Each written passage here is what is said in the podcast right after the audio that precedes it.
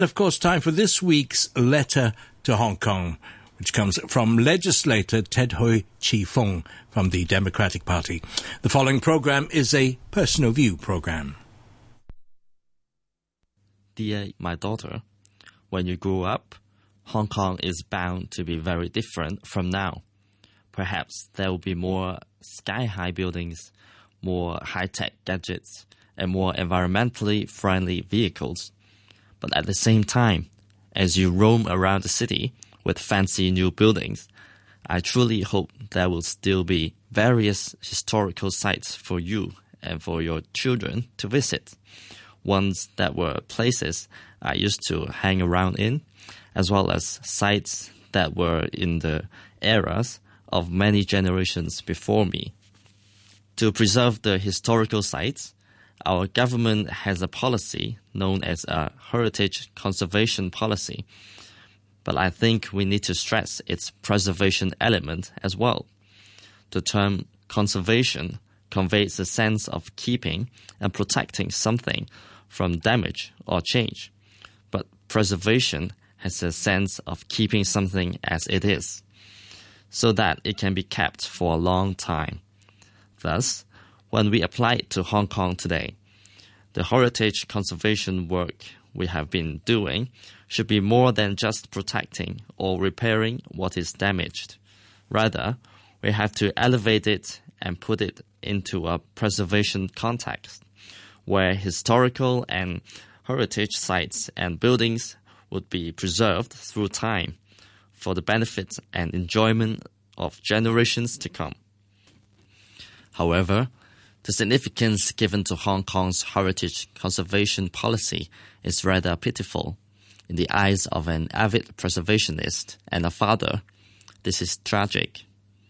The partial collapse of the Married Inspector's Quarters building at the former Central Police Station compound in May this year is one example. The compound is a declared monument and was the defining center of Hong Kong's early law and order development. The married quarters building collapsed while it was going through a revitalization project led by the Jockey Club, and the Independence Panel's inquiry into the reasons behind the partial collapse fell short of clarifying whose responsibility it was.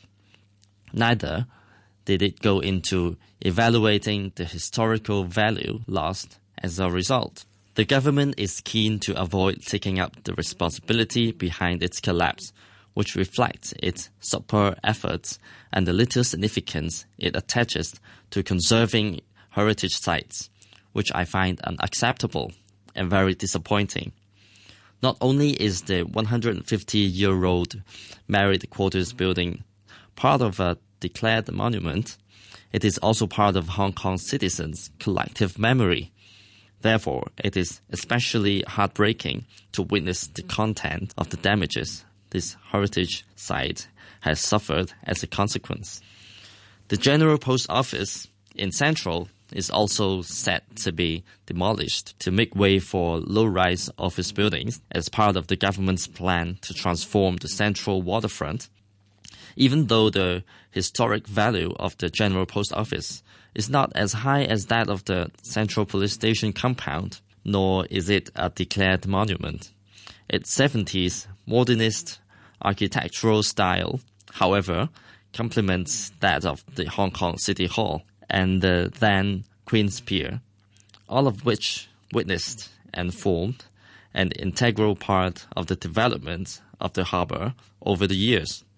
I'm not against the idea of developing land for commercial buildings, as I am well aware of the shortage of grade A commercial offices in Hong Kong. However, the post office has been one of the landmarks of Central and provides an adequate area for relaxation nearby, none of which are guaranteed to happen after the transformation, as developers will inevitably develop the land to suit their own commercial interests.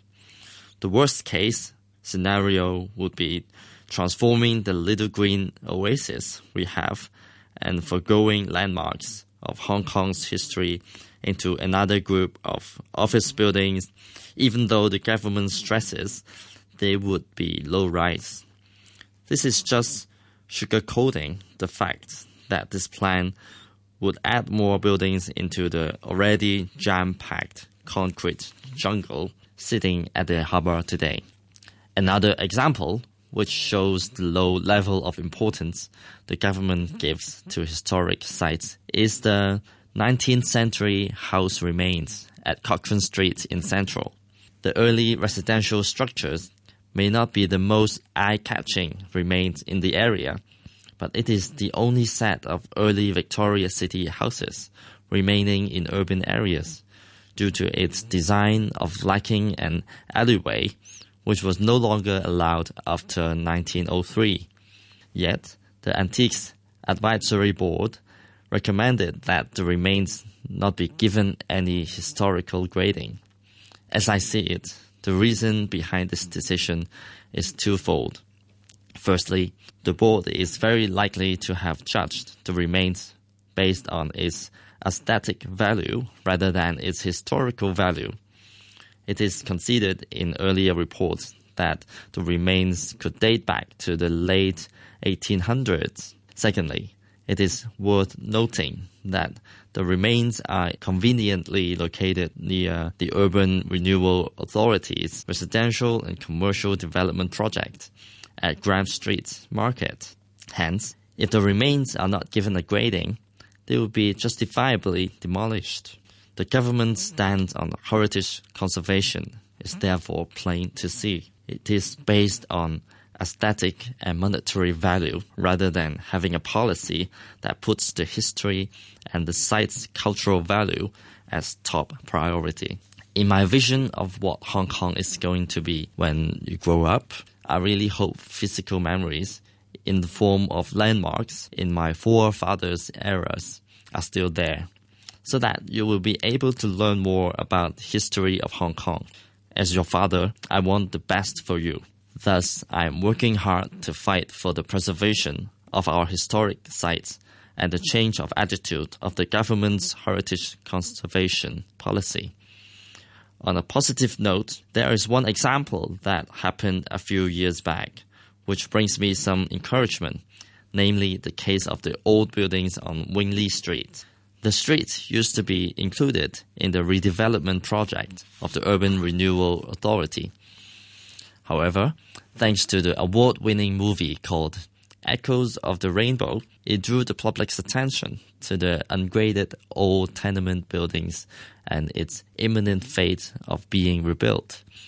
The public passionately called for the preservation of the buildings, which reached the government and they decided to spare all the buildings on Wing Lee Street from being redeveloped in the end.